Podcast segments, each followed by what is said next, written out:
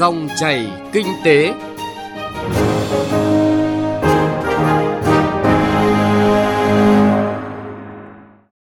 Biên tập viên Hà Nho xin chào quý vị và các bạn. Chương trình Dòng chảy kinh tế hôm nay chúng tôi chuyển tới quý vị và các bạn những nội dung sau đây. Thu hút vốn đầu tư cao tốc không phân biệt vốn nội vốn ngoại. Cơ chế nào để huy động nguồn lực phát triển hạ tầng giao thông. Chuyện thị trường là nội dung sôi động các chương trình du lịch mùa hè. Trước tiên chúng tôi chuyển tới quý vị và các bạn những tin tức kinh tế nổi bật. Nhóm công tác cơ sở hạ tầng tại Diễn đàn Doanh nghiệp Việt Nam VBF vừa đưa ra khuyến nghị Chính phủ Việt Nam cần chấm dứt việc lấy mức giá là tiêu chí quan trọng lựa chọn nhà đầu tư, vì Việt Nam hiện chi rất nhiều cho cơ sở hạ tầng so với GDP, chiếm khoảng 5%, cao thứ hai trong khối ASEAN. Trong khi đó, theo tính toán của Bộ Giao thông Vận tải, nhu cầu vốn cho đầu tư hạ tầng vào khoảng 48 tỷ USD trong giai đoạn 2016-2020.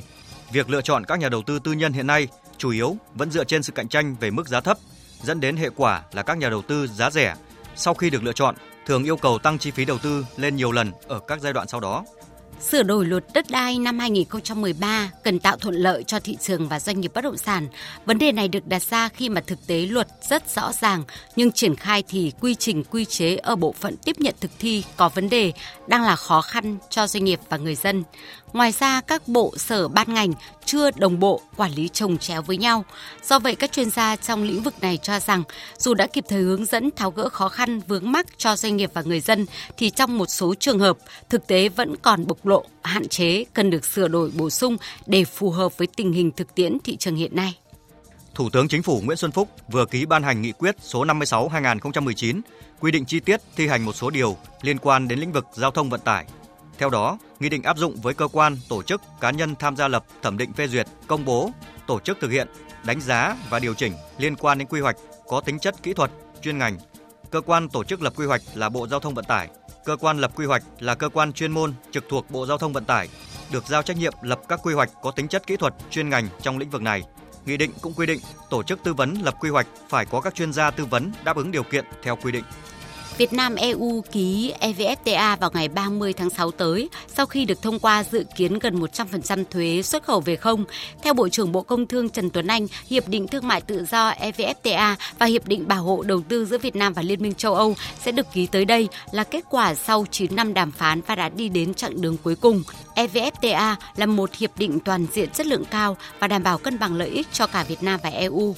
Đây sẽ là cú hích rất lớn cho xuất khẩu của Việt Nam, đa dạng hóa thị trường và mặt hàng xuất khẩu, đặc biệt là các mặt hàng nông, thủy sản và nhiều mặt hàng khác mà Việt Nam đang có nhiều lợi thế cạnh tranh.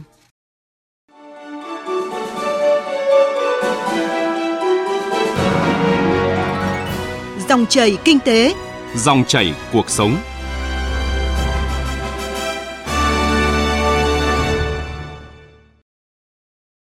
Thưa quý vị và các bạn, nguồn vốn nào để đầu tư hệ thống đường cao tốc Việt Nam đã nhận được nhiều quan điểm phân tích khác nhau, nhất là sau khi Bộ Giao thông Vận tải tổ chức giới thiệu dự án với các nhà đầu tư trong và ngoài nước vào hồi tháng 5 vừa rồi. Theo kế hoạch, sau thời gian mời thầu, quý 3 tới, Bộ Giao thông Vận tải sẽ tiếp tục các bước tiếp theo là lựa chọn các nhà tư vấn đầu tư, tư vấn thiết kế và tiếp tục kêu gọi thu hút các nhà đầu tư tham gia xây dựng dự án quan trọng này. Chương trình Dòng chảy kinh tế hôm nay, phóng viên Đài Tiếng nói Việt Nam chuyển tới quý vị và các bạn phân tích thu hút vốn cho đầu tư cao tốc không phân biệt vốn nội vốn ngoại. Mời quý vị và các bạn cùng nghe. Trong bối cảnh nguồn lực nhà nước còn khó khăn, việc thu hút được các nhà đầu tư trong nước hay nước ngoài là việc làm cần thiết. Tuy nhiên, chọn nhà đầu tư không đủ tiềm lực, không chọn lọc ở nhiều dự án giao thông thời gian qua đã dẫn đến nhiều dự án chậm trễ và đội vốn. Do vậy, đối với dự án cao tốc Bắc Nam phía Đông lần này, rút kinh nghiệm, Bộ Giao thông Vận tải đã lựa chọn nhà đầu tư nước ngoài, tổ chức mời thầu, đấu thầu quốc tế nhằm khắc phục những tồn tại yếu kém vừa qua, cũng như đáp ứng mục tiêu quan trọng nhất trong đầu tư là đảm bảo chất lượng và tiến độ, đảm bảo mối quan hệ bình đẳng giữa nhà nước và nhà đầu tư, không phân biệt trong nước hay nước ngoài. Ông Nguyễn Danh Huy, Vụ trưởng Vụ Quản lý Đối tác Công tư PPP, Bộ Giao thông Vận tải khẳng định. Chúng ta đang lựa chọn nhà đầu tư. Đối với nhà đầu tư trong nước thì hoàn toàn có đủ cơ hội. Ví dụ như chúng tôi yêu cầu là họ phải có vốn 10 tỷ. Nếu họ có 5 tỷ họ có thể liên doanh với các nhà đầu tư trong nước hoặc nhà đầu tư nước ngoài và hoàn toàn có cơ hội công bằng, và thậm chí nhà đầu tư trong nước còn có cơ hội hơn ở cái chỗ là họ rất thông thuộc, rất hiểu về địa hình, địa chất, điều kiện tự nhiên, kinh tế xã hội và luật pháp của Việt Nam. Tất nhiên cũng có những khó khăn nhất định, ví dụ như việc thu xếp tín dụng do thị trường tín dụng dài hạn của chúng ta hiện nay ở trong nước cũng ở cái mức giới hạn. Nhà đầu tư trong nước cũng rất nhiều nhà đầu tư có năng lực, thì tôi nghĩ là họ hoàn toàn có cơ hội nhưng thực sự họ muốn tham gia đầu tư các dự án cao tốc Bắc Nam. Chúng ta đối thủ quốc tế cho nên không có phân biệt đầu tư trong nước hay đầu tư nước ngoài. Một nhà thầu đến từ Hàn Quốc, ông Kong Sinpyo, trưởng đại diện tập đoàn Hyundai kỳ vọng chính phủ Việt Nam có những thay đổi chính sách về PPP, có bảo lãnh đối với các nhà đầu tư nước ngoài để nhiều nhà đầu tư nước ngoài có thể tham gia vào các dự án giao thông ở Việt Nam. Tập đoàn này đang quan tâm đến hai dự án thành phần trên cao tốc Bắc Nam, phía Đông, đoạn Mai Sơn, quốc lộ 45 và Dầu Dây. Cho tới nay, tập đoàn Hyundai chưa tham gia dự án giao thông nào tại Việt Nam với tư cách là chủ đầu tư, mới chỉ tham gia dự án nhổn ga Hà Nội với tư cách là nhà thầu dự án. Một trong những yêu cầu quan trọng để thu hút các nhà đầu tư đó là sự minh bạch. Ông Ngọ Duy Sơn, giám đốc công ty cổ phần đầu tư Đèo Cả nêu thực tế. Chúng ta đã làm nhiều dự án rồi, cả nhà đầu tư và nhà nước cũng bắt đầu có nhiều kinh nghiệm rồi. Nên là các cái gọi là lỗ hổng thì sẽ dần được thắt chặt thôi. Chúng tôi chỉ băn khoăn rằng là với những cái dự án có yếu tố tham gia của nhà nước như thế này, chúng tôi lo lắng ở cái trách nhiệm của cơ quan nhà nước. Ví dụ như là từ khâu giải phóng mặt bằng, bố trí nguồn vốn nhà nước tham gia, giải ngân nguồn vốn tham gia đối ứng thế nào. Đấy, nó phải đồng bộ với sự tham gia của nhà đầu tư. Một yêu cầu khác từ góc nhìn của các chuyên gia kinh tế, đó là khi ngân sách khó khăn thì thu hút được vốn đầu tư nội hay ngoại đều tốt. Điều quan trọng là các cơ quan quản lý phải tính toán thu hút theo hình thức đối tác công tư, thì công phải ra công và tư thì phải ra tư, tránh đi đêm. Đồng thời, phương thức huy động phải đảm bảo đôi bên cùng có lợi và thực hiện khoan sức dân. Ông Nguyễn Văn Lợi, đại diện Hiệp hội các nhà đầu tư lấy ví dụ. Riêng về cái tiêu chuẩn về năng lực, kinh nghiệm với cái tiêu chí này thì các nhà đầu tư trong nước khó có thể đạt được, thì các nhà đầu tư trong nước sẽ không có cơ hội để đầu tư mặc dù năng lực tài chính là đáp ứng đầy đủ. Với cái tiêu chuẩn về loại 1, các dự án mà nhà đầu tư trong nước đã thực hiện thì phải đạt được 50% tổng mức đầu tư của dự án thực hiện. Thì như vậy thì các nhà đầu tư trong nước không được, bởi vì từ xưa đến nay là chưa có dự án nào lớn như vậy. Tính đột phá trong việc thu hút vốn đầu tư là rất quan trọng. Do vậy, yêu cầu đặt ra là cần tiếp tục nghiên cứu hoàn thiện các quy định pháp lý, tăng cường năng lực, thiết kế chính sách để thu hút đầu tư thực tế và khoa học.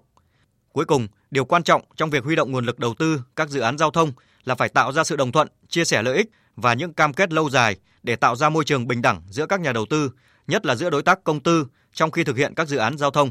Đó chính là cơ sở để tạo sự tin tưởng trong hợp tác đầu tư và phát triển. Cũng phải nói thêm rằng, đối với dự án cao tốc Bắc Nam đang thu hút nhà đầu tư lần này, nếu thành công, chính ngành giao thông vận tải đã góp phần huy động được nguồn lực xã hội vào việc đầu tư xây dựng một tuyến đường hiện đại, thông suốt, đóng góp vào mục tiêu chung phát triển kinh tế xã hội của đất nước. Thông tin nhanh, chân thực, phân tích sâu những diễn biến thị trường, vấn đề kinh tế. Các chuyên mục hấp dẫn, cà phê doanh nhân, chuyện thị trường, kinh tế số. Dòng chảy kinh tế phát sóng lúc 9 giờ 5 phút đến 9 giờ 25 phút và phát lại vào 13 giờ 25 phút. Đến 13 giờ 45 phút các ngày từ thứ 2 đến thứ 6 hàng tuần trên kênh Thời sự VOV1 của Đài Tiếng nói Việt Nam. Dòng chảy kinh tế, dòng chảy cuộc sống. Dòng chảy kinh tế, dòng chảy cuộc sống. Thưa quý vị và các bạn, vai trò của nguồn lực trong nước, nhất là khối kinh tế tư nhân và đầu tư cơ sở hạ tầng, góp phần phát triển kinh tế đất nước là rất quan trọng. Theo các chuyên gia, việc xây dựng chính phủ kiến tạo cùng với cải cách thủ tục hành chính, ban hành các cơ chế chính sách để thúc đẩy doanh nghiệp tư nhân phát triển đã tạo điều kiện cho các thành phần kinh tế có cơ hội sáng tạo, đóng góp tiền của công sức vào sự phát triển kinh tế, nhất là đối với hạ tầng giao thông. Chúng tôi đã có cuộc trao đổi với ông Huỳnh Thế Du, giảng viên trường chính sách công và quản lý thuộc Đại học Fulbright Việt Nam về nội dung này. Mời quý vị và các bạn cùng nghe. Thưa ông, động lực để phát triển là rất là quan trọng, thì ông có chia sẻ cái bài học của thế giới Việt Nam hoàn toàn có thể học hỏi áp dụng. Đây là cái vấn đề mà tôi nghiên cứu rất là nhiều, kể cả trong nước, kể cả nước ngoài. Tôi lấy một cái ví dụ rất xa là ví dụ như cái hệ thống đường cao tốc của Hoa Kỳ. Họ làm sau chiến tranh thế giới thứ hai, lúc đấy ông Tổng thống Eisenhower, tức là ông từng là tổng chỉ huy quân đội Mỹ ở châu Âu, ông thấy nhu cầu có một cái hệ thống đường cao tốc tốt nó như thế, thì đích thân Tổng thống giống như là tổng tư lệnh tạo ra cái liên minh của mình, có bộ quốc phòng, các nhà sản xuất xe hơi, sản xuất sắt thép, rồi là các bang, rồi rất nhiều cái lực lượng để chung tay xây dựng được cái hệ thống đó. Cái thứ hai nữa là trường hợp ông Bắc Trung Hy, khi mà tạo ra cái khát vọng gọi là quốc phú binh cường của Hàn Quốc thì ông cũng vận động cả giới tạo ra một cái lực lượng cho mình, và cái người mà dám nghĩ, dám làm, dám thân tới đó, chúng ta có thể là nhắc đến một cái người mà coi như là rất gây tranh cãi ở Việt Nam, đó là ông Đặng Tử Bình. Nhưng mà về cái phát triển Trung Quốc thì ông cũng có những cái chiến lược tương tự. Và ở Việt Nam ấy, thì thực ra cái tinh thần đó nó thể hiện rất rõ ở cái thời chiến. Trong tất cả cuộc chiến tranh chúng ta đều chiến thắng. Nguồn lực tổng thể là chúng ta thua bên ngoài, nhưng mà cuối cùng chúng ta vẫn thắng nhờ cái sự phát huy cái khát vọng độc lập tự cường, thì tự động là mọi chuyện nó có những người. Ví dụ như cái thời kháng chiến thì có ông Võ Nguyên Giáp chẳng hạn, có Bác Hồ, rồi có rất nhiều người nữa. Hoặc là cái thời thành Hồ Chí Minh mới đổi mới ấy, có ông Nguyễn Văn Linh, Võ Văn Kiệt, Mai Trí Thọ. Tức là những cái tư tưởng đó khơi dậy lên, và khi mà làm được đường dây 500 kV thì rõ ràng là chúng ta thấy là cái vai trò của ông Võ Văn Kiệt rất là lớn. Khi mà Hải Phòng thực hiện khoán ấy, thì thấy của ông Bí Thư và ông Chủ tịch rất là lớn. Và một cái trường hợp chúng ta phải nhìn rõ ngược lại nữa, ví dụ như trường hợp ông Kim Ngọc, tức là một mình mà không có cái sự ủng hộ, không tạo được cái liên minh những người ủng hộ ấy, thì lúc đấy cái khó khăn nó lại xảy ra. Có vô số ví dụ. Nói tóm lại ấy là nó có 3 cái điều kiện: cái người dám nghĩ, dám làm. Thứ hai nữa là cái liên minh ủng hộ cái việc đó rất là mạnh. Và cái thứ ba nữa là những cái đối tác, những cái bên có lợi ích dài hạn từ việc thành công của cái dự án, cái ý tưởng đó nó mang lại, thì chắc chắn là việc gì cũng làm được. Thưa ông, quả thật là như ông nói, tập hợp sức mạnh thì không có cái điều gì mà Việt Nam không làm được. Và tới nay khi mà chính phủ kiến tạo với nỗ lực quyết tâm, ông nhìn thấy cái điểm sáng gì kinh tế thị trường của Việt Nam trong cái sự phát triển? Chắc chắn nó sẽ tốt lên nếu mà mọi người quyết tâm cho bằng được, đặc biệt là lãnh đạo quốc gia, tức là có những cái quyết sách đúng đắn, có những quyết sách rõ ràng để tạo dựng một cái nền kinh tế thị trường, nó làm cho cái nguồn lực xã hội được phân bổ hiệu quả, và cái định hướng xã hội theo cái ý nghĩa là đảm bảo công bằng, tức là tạo ra công bằng, tạo ra một xã hội hài hòa hơn, không bỏ ai ở lại phía sau. Kinh tế thị trường và định hướng xã hội chủ nghĩa đồng điệu với nhau, tạo ra cái sự phát triển. Còn nếu mà khi mà chúng ta diễn giải ở những cái khía cạnh khác, ví dụ như sở hữu, ví dụ như thế này thế kia, thì nó tạo ra những cái xung đột thì nó không tốt. Đặc biệt là vai trò của kinh tế tư nhân tới đây thì sẽ có đóng góp như thế nào? Chúng ta không bao giờ có thể xây dựng được một cái hệ thống pháp lý đầy đủ để giải quyết các mọi chuyện. Nơi nào mà có pháp lý đầy đủ ấy thì lại càng chói tay những cái ý tưởng đổi mới sáng tạo, những cái cách làm đột phá. Khi mà chúng ta đang cần đột phá thì phải nghĩ đến những cách làm sáng tạo, triển khai được cái việc đó. Theo ông là cái quan niệm của xã hội hoặc là những cái nhìn nhận hoặc cái đánh giá như thế nào để những cái người dám nghĩ dám làm như thế nhiều hơn ở Việt Nam? Thực ra phải đổi một cái điều quan trọng, ví dụ như tôi tính nhé, cái cơ chế của mình là cơ chế không sai thì nó rất là khó, phải chuyển sang cơ chế hiệu quả. Có nghĩa là cơ chế không sai có nghĩa anh làm 10 việc, 9 việc đúng mà 1 việc sai là anh chết. Phải đổi lại cơ chế anh làm, ví dụ cơ chế không sai là tôi làm 7 việc tốt và 3 việc không tốt, tôi cộng lại, tức là ví dụ mỗi cái là cái giá trị mà 1 đồng chẳng hạn, thì cộng lại rõ ràng tôi mang dương 4 là tốt cho xã hội, hơn cái ông không làm gì mà không sai gì. Đó là những cái thứ rất là căn bản, tức là kể cả cái hệ thống hiện tại, kể cả xã hội, tất cả mọi thứ, thực ra xã hội hay là cái hệ thống mình đang rất khắt khe với cái sai lầm. Mà khi mà khắt khe với sai lầm thì chả ai có cái động cơ nào mà đổi mới sáng tạo, chả ai có động cơ nào dám nghĩ dám làm. Vâng, xin trân trọng cảm ơn ông.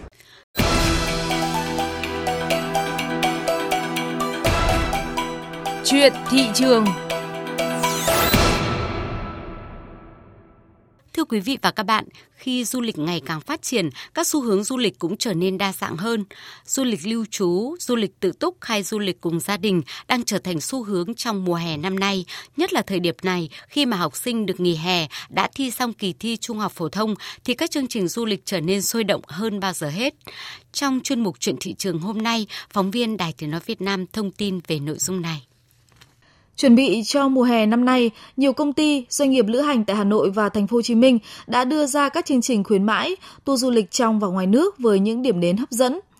Nhiều doanh nghiệp lữ hành kỳ vọng hàng trăm ngàn tour được giới thiệu trong dịp này sẽ đáp ứng nhu cầu nghỉ dưỡng, giải trí của khách du lịch trong nước và quốc tế.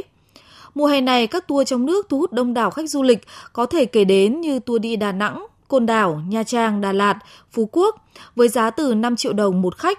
Các gói tour Đà Nẵng, Bà Nà, Hội An, Huế, khách sạn 4 sao có giá từ khoảng 5 triệu đồng một khách. Các tour ngắn ngày xuất phát từ Hà Nội đi Hạ Long, Sầm Sơn, Sapa chỉ có giá từ 2 triệu đồng một người. Chị Minh Lan, nhân viên công ty du lịch One Tour tại Hà Nội cho biết. Đà Nẵng, Hội An, Bà Nà giá rất là tốt, 7.890.000 một người.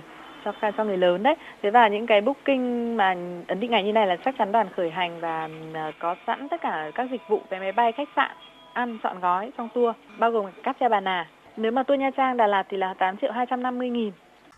Chị Lê Thị Thanh Huyền sống tại thành phố Vinh, Nghệ An cho biết gia đình chị vẫn thường chọn những địa điểm du lịch biển trong nước cho dịp hè. Tuy nhiên, nếu muốn thu hút nhiều hơn khách du lịch thì các địa điểm cần phải cải thiện vấn đề vệ sinh môi trường. 2 lần mà mình đến thì mình cảm giác được là Hạ Long càng ngày càng đẹp, càng ngày càng phát triển. Mình đã đi nhiều khu du lịch thì mình thấy là giá cả du lịch ở Hạ Long cũng so với nơi khác thì vẫn là hợp lý. Thì có một điều duy nhất mà ở Hạ Long mình nghĩ là ảnh hưởng đến du lịch nên cải thiện, đó là về cái vấn đề môi trường. Rác thải vẫn còn nhiều, ngay ở trung tâm bãi cháy hoặc là ở ngoài vùng biển. Bên cạnh các tour du lịch trong nước, nhiều khách hàng chọn tour du lịch nước ngoài, tập trung chủ yếu là đi Thái Lan, Malaysia, Singapore, Hàn Quốc, Nhật Bản, v.v. Giá tour đến các nước này từ 7 đến 50 triệu đồng một người. Dịp hè này, nhiều công ty du lịch cũng mở bán các tuyến tour đường dài mới hấp dẫn như đi các nước Trung Đông, châu Âu, châu Mỹ. Một xu hướng du lịch cũng được người công sở lựa chọn là đi du lịch cùng cơ quan, nơi làm việc vì yếu tố gắn kết. Chi phí rẻ hơn so với đi riêng lẻ gia đình và thuận tiện. Hè năm nay, các công ty lữ hành cũng đưa ra nhiều chương trình chạy tour du lịch hè cho tập thể với chi phí khá tiết kiệm, đi 2 đến 3 ngày chỉ từ 1,5 triệu đồng nếu di chuyển bằng các phương tiện đường bộ. Nếu đi máy bay, chi phí từ 4 triệu đồng một người. Đây là hình thức du lịch đã có từ lâu nhưng những năm gần đây mới được tổ chức chuyên nghiệp hơn. Chị Dương Mai Lan, giám đốc công ty dịch vụ lữ hành Thuận An, Ascend Travel cho biết. Tỷ lệ mà những cái gia đình lên cái kế hoạch gần như nó đã trở thành một cái kế hoạch mà các con năm nào cũng chờ đón. Và đây là cái dịp mà có thể nói là cả 4 thế hệ cùng được đi chơi cùng nhau, ăn nghỉ và tham dự những cái kỳ nghỉ mà có thể nói là gắn kết người tình thân và cũng là tạo một cái nét văn hóa cho gia đình. Trong những năm gần đây thì có một cái xu thế rất nhiều doanh nghiệp đã lựa chọn cái mùa hè để họ tổ chức các cái kỳ nghỉ mát cho cán bộ công nhân viên cũng như là một cái hình thức để tri ân công nhân viên mà đã cống hiến cho tập thể. Một hình thức du lịch được các bạn trẻ yêu thích là du lịch tự túc. Đã qua rồi thời của những phòng nghỉ đơn điệu kém tiện nghi. Càng ngày với sự hỗ trợ của công nghệ, việc đi du lịch tự túc trở nên dễ dàng hơn. Du khách có thể tự đặt vé máy bay, tự đặt khách sạn, tự tham khảo kinh nghiệm và lên chương trình cho bản thân hoặc nhóm bạn. Sau mỗi chuyến đi, với trải nghiệm của bản thân, nhiều bạn trẻ ghi nhớ và lưu lại thông tin chi tiết về các địa điểm đẹp, cách di chuyển tiết kiệm và địa chỉ những quán ăn ngon thành một bài viết trên trang mạng cá nhân. Từ đó, những người đi du lịch sau có thể tìm hiểu và tự lên lịch trình cho mình. Với cách đi du lịch này, chi phí khá linh hoạt, dựa theo nhu cầu và kinh tế của mỗi người. Chị Lê Hảo sống tại Hà Nội, một người yêu thích các hoạt động du lịch cho biết, động lực để viết bài là muốn chia sẻ với bạn bè những địa điểm đẹp của đất nước. Khi mà mình đi mình thấy nó đẹp, mình chụp được những cái ảnh đẹp và mình tìm được những cái quán ăn ngon mà mình thấy nó thú vị ấy. Nên tự nhiên nó thôi thúc mình muốn chia sẻ với mọi người thôi. Ví dụ như là mình chỉ là vô tình mình chụp một cái ảnh lên thôi, nhưng mà nhiều người hỏi thì mình lại có cái động lực để mình review chi tiết hơn nữa. Theo các chuyên gia về du lịch, với những nhóm du khách không mua tour thì cần có người đứng ra lập kế hoạch chi tiết trước chuyến đi để hành trình trở nên hoàn hảo hơn. Cách thứ hai là mua tour của các công ty du lịch theo nhóm để hưởng mức giá thấp hơn so với mua lẻ. Đặc biệt là khi đi du lịch nước ngoài nên sử dụng dịch vụ của các công ty du lịch chuyên nghiệp để có sự hỗ trợ về visa, hướng dẫn viên và các dịch vụ khác. Với những nhóm khách, gia đình hoặc bạn bè số lượng ít, nếu kiểm soát được giá cả hoặc dịch vụ thì có thể đi tự túc. Các nhóm đông hơn mà không có ai đứng ra lập kế hoạch chi tiết thì nên sử dụng dịch vụ của công ty du lịch chuyên nghiệp, đặc biệt là khi đi du lịch nước ngoài và trong những hành trình du lịch mạo hiểm.